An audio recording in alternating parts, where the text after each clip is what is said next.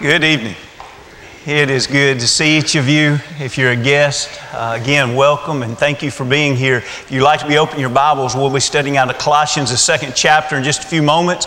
Uh, there will be slides, but also if you want to borrow a Bible out of the pew, it'll be page 1046 in the Bible that's on the pew. This afternoon, uh, not long before the service began, we were able to rejoice with Jason Orsman, who was baptized into Christ, and you see Ben Reed there baptizing him, and we rejoice with his wife Angie Angie and Jackson and Reese on the decision that he has made. He was baptized in the past, but had questions about uh, his first baptism, and he wanted to make his calling election sure. He'd been studying that over, and we rejoice with him. With uh, we are impressed, and it is a wonderful example to all of us of humility to simply say, "I want to do God's will."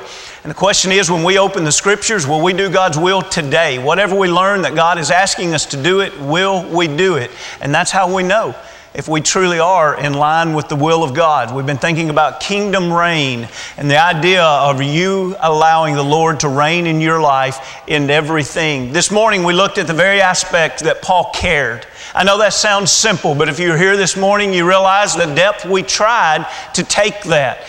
It is one thing to look around and the people that you see face to face and say, I care for them. That's natural and that's good. We're not belittling that in this study. But we're also saying if we really understand this idea of living in a kingdom, we're going to under, we're, we are going to grow to not only understand, but to deeply appreciate the kingdom wherever it is meeting.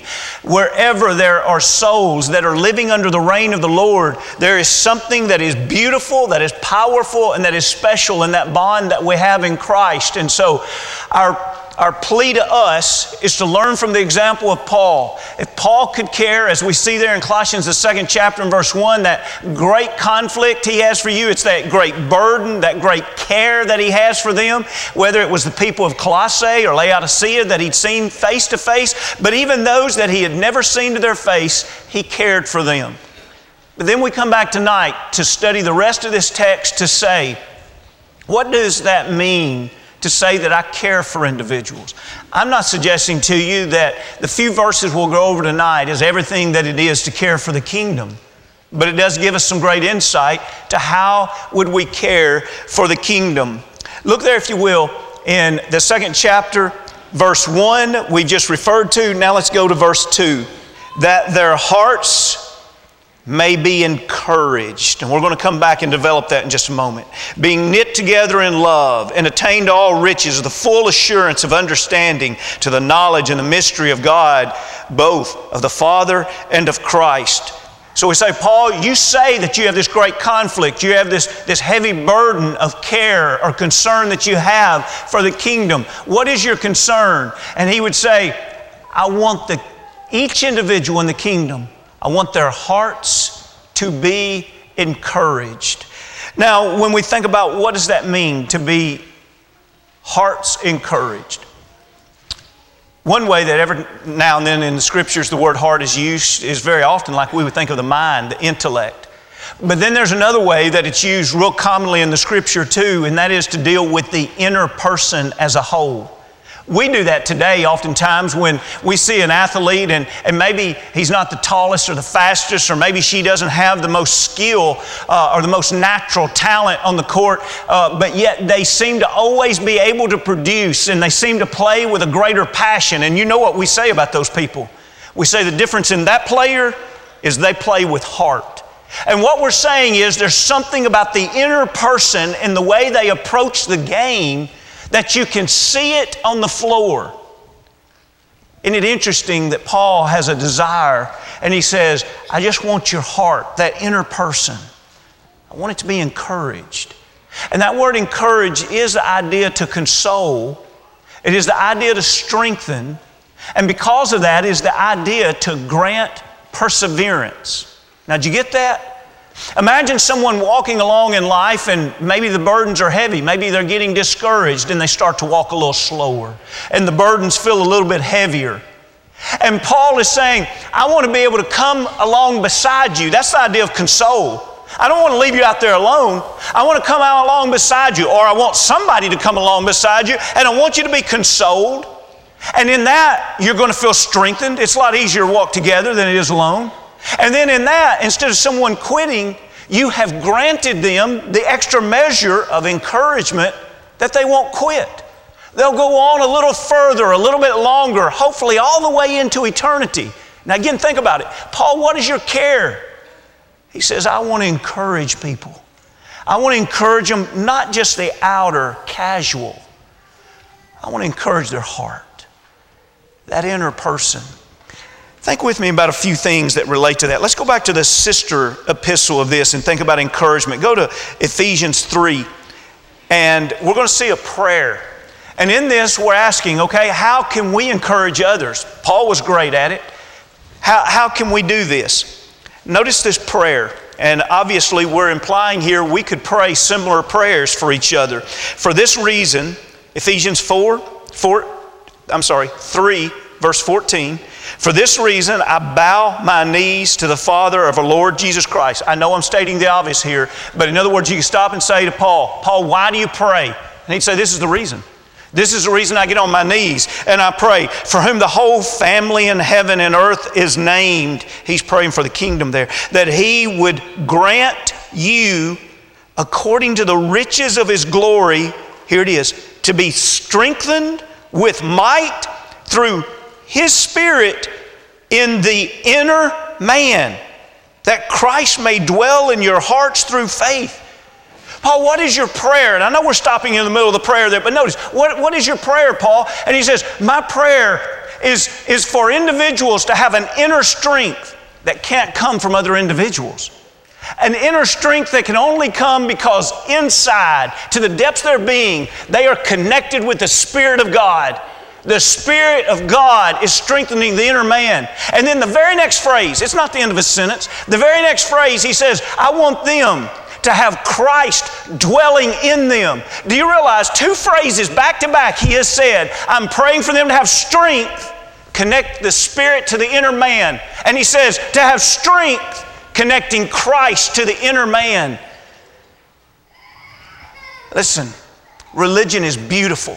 And the people today that try to knock religion, it's wrong if what they're knocking is true religion. But please understand this. To take just a surface outer religion and think that that's what we're building our spiritual life around is so shallow. From a deep inner strength that is connected to God and His will, we'll definitely practice religion, but religion is the result, not the starting point. It is the fruit not the seed. It's what we participate in, it is not our relationship. Tonight, our relationship is not just with a religion, our relationship is with the King, the Spirit of God in us. And Paul knew that if we're ever going to care for the church, the first place we have to start is making sure that the people are connected to God. It's beautiful. Paul helps us understand it so much. Now, that doesn't mean that we can't encourage each other. Flip back just a few pages to 1 Thessalonians, the third chapter. I want to show you quickly a time where Paul thought that he could strengthen some people in Thessalonica.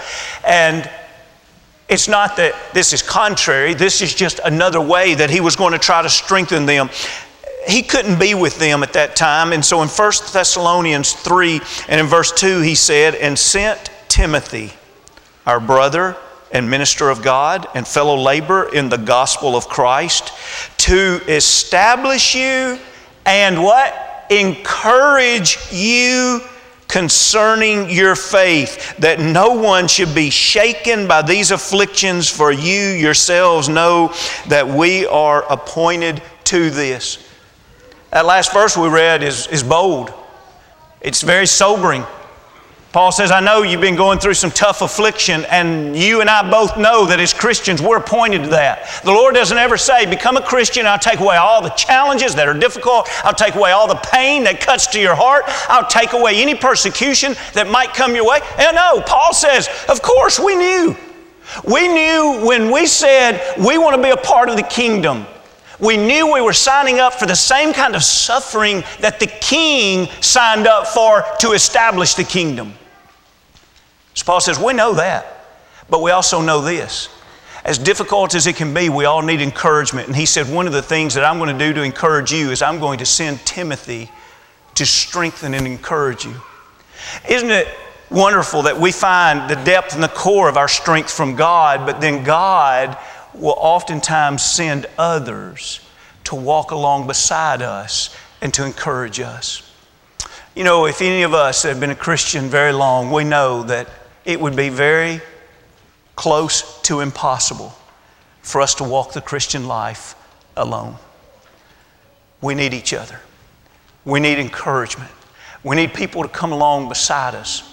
I want you to pause for a moment and I want you to think about when you come along beside other Christians, are you an encouragement are you a stumbling block? Are you one that really helps them have that from the heart, from the depth of their being, that consolation, that strength, so that if they walk close to you, they are having granted to them a persistence I hope that can be said of each one of us. Let's go back to our text in Colossians. Colossians, the second chapter. Notice we read verse 2, that first part of what he wanted for the church hearts that may be encouraged. But notice, if you will, the second thing that he said being knit together. And by the way, if you're reading on the screen and then you're looking down at your Bible, that's a typo. It's each time you see that slide or one like it, it's going to be Colossians 2, even though it says Colossians 1, okay? And so, so Colossians 2 there, look at verse 2, that their hearts may be encouraged. We just looked at that. Paul, what else did you want to, to offer in your care for the church? And he says, being knit together in love. Want to encourage their heart, and I want to unify them together in love. Love is powerful, love is beautiful, love trumps all things. What if we had all kind of knowledge but we did not have love? Turn back to 1 Thessalonians the third 1 Corinthians, the 13th chapter, and notice we're just going to pick out one of the verses that deals with comparing knowledge and love. And what if you have knowledge without love? Look at 1 Corinthians 13 and verse 2. And though I have the gift of prophecy and understand all mysteries and all knowledge, imagine that. Someone could walk up to you and they could ask you any question about God and you know the answer. They could ask you any question out of the Bible and you know the answer. Sure, I know who Cain and Abel's wives were. Anything you could ask. Oh, I know all of that. And, and then notice this. And though I have all faith so that I could remove mountains, but have not love, I am nothing. Paul, what do you want for the church? My care for the church is I want them to be unified in love. I want to have hearts that are encouraged, the inner person encouraged, but I want them to be not out there alone encouraged. I want them to be unified through the most beautiful and powerful gift that God gives us of love. For God so loved the world that He gave His only begotten Son those that are a part of the Son, they have that love binding them together. Drop back a couple of pages again in 1 Corinthians, the eighth chapter. Some of you may know off the top of your head this passage, others of you may have not read it in a while, and you may say, Wow, I'm kind of confused there. But let me give you a quick rundown of what might be the background to 1 Corinthians 13. We're thinking about love and how love is so powerful. And if you practice knowledge without love, it can become so repulsive it can become so painful to others. And this is an example. We think what was happening here in Corinth was that there were some idols, temples, where meat had been offered on altars as a part of their religion. And when the day was done and there was meat left over, they would gather the meat up, apparently, and they would take it down to the marketplace and they would sell it. Well, you can imagine Christians come along and that meat means nothing to them connected to an idol. And they walk up and they say, Hey, this great cut of meat is for sale. Let's buy it. Let's take it home. There were young Christians. And what we wonder is maybe the young Christians have been converted out of that previous pagan faith. And they go to the marketplace and they say, We, we can't buy this meat. That, that's what we just left behind. And God, through Paul, is saying there's, there's not a problem. The origin of that meat doesn't really matter. You're, you're not eating this meat as, as part of your religion. And so you see, they had the liberty to eat it. But Paul in 1 Corinthians, the eighth chapter, is saying, Look, even though I have the liberty to eat this meat, if eating this meat is going to cause my weaker brother to stumble, I will not eat this meat. What is that, brethren? That's love. He could have stomped his foot and he could have said, I know the law of God and I'm going to stick with that, and nobody is going to move me from all of the liberties that I have. This is the way Paul would say it. Look here in verse 1. Now, concerning things offered to idols, we know that we all have knowledge. Knowledge puffs up, but love edifies. We never should practice truth without love. We never should practice love without truth. If you leave love out of the equation, knowledge will make us arrogant. And so you study the scriptures deeply. That's good. But what happens if you study the scriptures deeply without love? It can be very dangerous. Skip down to verse 9. I don't think we have this on the slide, but if you have your Bible open, look at verse 9. But beware lest somehow this liberty of yours becomes a stumbling block to those who are weak. Skip down to verse 12. But when you thus sin against the brethren and wound their weak conscience. You sin against Christ. Therefore, if food makes my brother stumble, I'll never again eat meat, lest I make my brother stumble. Paul, what are you doing? He's saying, I'm going to make sure that I do everything I can do within the will of God to show love to my weaker brother. I'll sacrifice whatever I need to sacrifice to show love to my weaker brother. Paul, what are you doing there? He's saying, I'm trying to make sure that we are unified in love. Now, as we think of this, this is a beautiful concept. Now, as you go back to Colossians 2, again in verse 2, the very same point we're making here, I want you to notice there that he says knit together. And of course, we're taking that word knit and looking at it as, as to be unified. I want you to see that very same language later in this same chapter. If you have your Bible open, just glance down to the second chapter and look at verse 18 and 19. Now, 19 is where we're going to see the phrase knit together. And what we have in 18 is we have this idea of false humility that, that apparently what some of them were saying was, I'm not worthy to go and, and to worship God. So, what I'm going to do is I'm, I'm going to worship something lower than God, like the angels. And, and, you know, and they were crying out, humility is what's causing me to do that that, and he says that's false humility. There was nothing righteous about disobeying God's will and then claiming humility. And so that's another topic, but that's what's happening there that leads us to what is the answer. You can cry out false humility, but the bottom line is you turned away from Christ. And so look what he says in verse 19. And when they were doing that, and not holding fast to the head, that's Christ from whom all the body, nourished and knit together, that's the same language back in verse 2, knit together by joints and ligaments, grows with the increase that is from God. We've got this increase from God, but how does it come? It comes first if you hold fast to Christ. Don't start worshiping angels.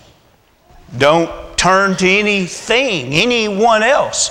Hold fast to Christ. Now, what are we studying?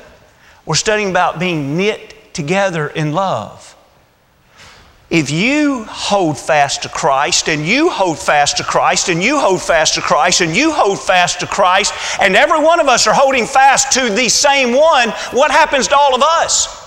You're not holding fast to somebody out in left field and you somebody in right field and you someone in the south and you to the north. We're all holding to the same one. We are unified in love because we're all holding fast.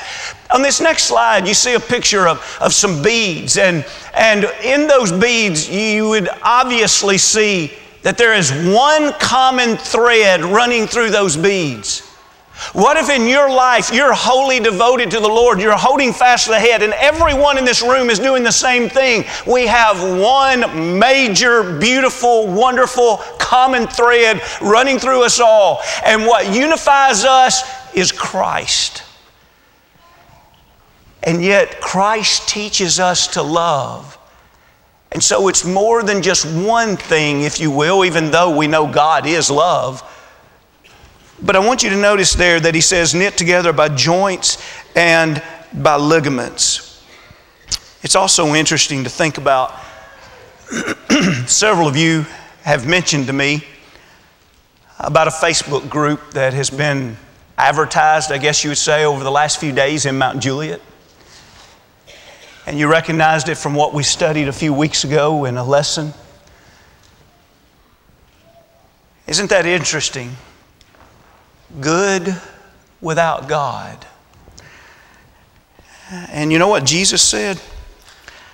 Jesus said, No one is good but one that is God in Mark 10 and 18. Isn't that interesting? There is no one good but one, and that is God. And now there are individuals that are our neighbors that are saying, Oh, but we want good without God. And yet, anything that they will do that is truly good is only because originally it was from God. James 1 God is the giver of all good gifts. And so, even if someone wants to leave God out of the equation, all they can do to do good is to imitate the very one that they want to leave out of the equation. It's sad. But when we think about what links them together, we know what they don't want to link them together. They don't want that thread of Christ. And then you think about what about us in the kingdom? And Paul, what is it that you want? And Paul would say, I want to encourage their hearts, but I also want you to be unified in love. And that love starts and ends with Christ. Now, I'd like for you to see one more. You got your Bible open? Still look at Colossians 3. And, and by the way, that that you were leaving in, in the second chapter, you see that word ligament in 2 and 19? I want to show you that very same word uh, from the Greek over here in the third chapter in verse 14. Now, if, if you want the background, you see in verse 12 of the third chapter, he's talking about things that we ought to add now that we've been risen with Christ back in verse 1. And we add to our life things like tender mercies, kindness, humility, meekness, long suffering, forbearing with one another, forgiving one another, just as Christ forgave us, we must do. Look at verse 14. But above all these things, put on love, which is the bond of perfection. And that word bond is the same word for ligament. And it is the very idea of what would hold two together. We understand our joints hold two bones together. And so we say, okay, there's a member here and a member here. What's going to hold us together? Well, in 2 and 18 and 19, he would say, each of you hold on to Christ, and Christ is going to hold you together. But then also he would explain, but now there are other ligaments and bonds also that hold you together. And the greatest that holds you together is love. And did you notice there in 3 and 14 he says the bond of perfection? In other words, it is a bond that there's nothing wrong with it. Like when I say nothing wrong with it, I mean absolutely perfect. That's why in 1 Corinthians, the 13th chapter, in verse 8, he says, Love never fails. You and a friend, if you two could perfectly practice agape, you would have a perfect relationship. But you see, we're imperfect. But if we truly could make a decision to do all the time what was good and best and right toward one another, if we could be sacrificial always toward one another, do everything that is right unconditionally toward one another, just practice agape perfectly, we would have a perfect relationship. Because you see, the only time our relationships are flawed, at least if we're the one to blame, it's when we stop practicing agape. That's why agape, about it, it can be said like it never fails, or it is the perfect bond. It is truly the perfect ligament that would hold individuals together in peace, unified in peace. Let's look at one more and we'll start bringing this lesson to a close. You still there at Colossians 2? Notice he said, hearts that may be encouraged, knit together in love. And then notice this long phrase here. He says, attaining to all riches of the full assurance of understanding to the knowledge of the mystery of God, both of the Father and of Christ, in whom are hidden all the treasures of wisdom and of knowledge. Now, you understand there's a lot of phrases there, and I want you to capitalize, especially for just a moment, on that full assurance of understanding. Full assurance of understanding. Do you have confidence in understanding what the will of God is, which skip down a few lines, the will of God is found in this treasure chest of wisdom and knowledge. Some of you may have been around construction sometime in your life. You may have owned your own company, and you know that there is a big difference in building a home as a spec home and building a home where someone has come to you and says you can build it cost plus. Big difference. Very little risk if the person really can pay their bills when they come to you and you're a builder and they say, hey, you build it, we'll cover all the expenses, and then when it's done, we'll give you 10%, 15%, 20% on top of whatever it was. And you say, wow, that is, as long as you can trust that person, that's full assurance. This other over here is, let me build this 250,000, this $350,000 home, and I don't have a buyer and it's under construction. I still don't have a buyer. We're about to finish it. I still don't have a buyer. It's been done a month. I still don't have a buyer. It's been done six months. Someone says, What are you doing? Well, I'm sweating. Why are you sweating? I built a spec home. Speculation.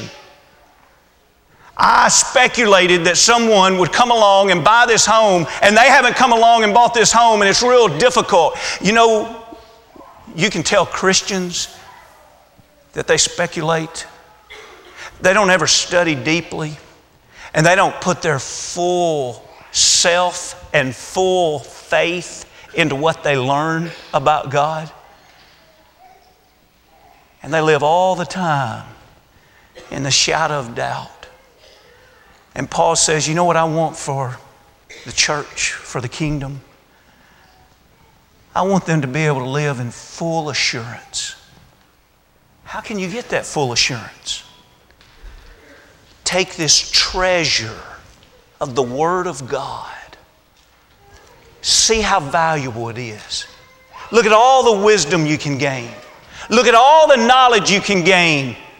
Don't let it lay around and never be put to use in your life. Love it, treasure it, learn it, live it, and, invest all of your being in it. And you can walk around with full assurance do you know if today was your last day that you would go to heaven? Can't you say, I'm in full assurance?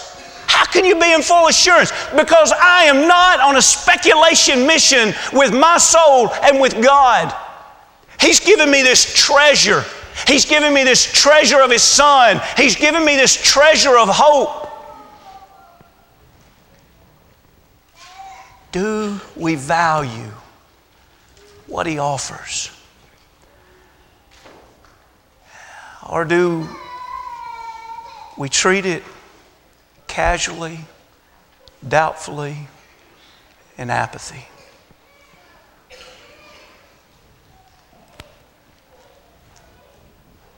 I don't understand why. That right now it seems like the people that, not all, but some, that are running the quickest they're running the fastest and the furthest from this beautiful book are Christians. Two weekends ago, I was speaking to some youth about Romans 1.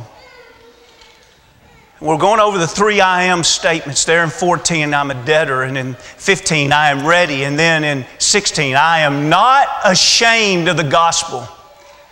And there's a group of high schoolers, and and I was pleading with them. I said, You know, before you know it, you're going to be going to college and you're going to be looking for a home church. And then you're going to be graduated from college and, and you're going to move to a place and you're going to be looking for a home church. And I said, I want to make sure that when you go, that you're studying straight out of the scriptures. And I said to them what I've said to you in recent times. I said, listen, if the preacher gets up and he casually mentions one or two verses, and that's the rest you hear about the gospel for the rest of the sermon, you hear what his philosophy is, and you hear him quote what all other kind of men's philosophy are, and then nothing else is said. And you know, I didn't say this to them because I'd never thought it before, and I thought I better think through that. But what I almost said to them at that very moment, it just dawned on me. It was like an awakening. And you're going to say, well, this was simple. Why did you have to have an awakening? But listen, I, I just thought, I said, how crazy is it that right now the people that are ashamed of the gospel are the preachers that are supposed to be standing in the pulpits and preaching it? Hey, why, why, don't you use a little more gospel in your sermons? Oh, you know, people don't want to hear that today. I wouldn't get people to listen to me if I preach gospel. Hey, why don't you put some gospel in your sermon? Oh, that's outdated. Listen, what people want today is a lot more self help stuff. Listen, if you preach gospel, you're going to fail as a preacher. Do you hear? They might not say it that direct, but their actions are saying, I'm ashamed of the gospel. Let me casually refer to it, not treasure it very much, lay it far away from the pulpit, and just let me go with other stuff. Paul, what do you want?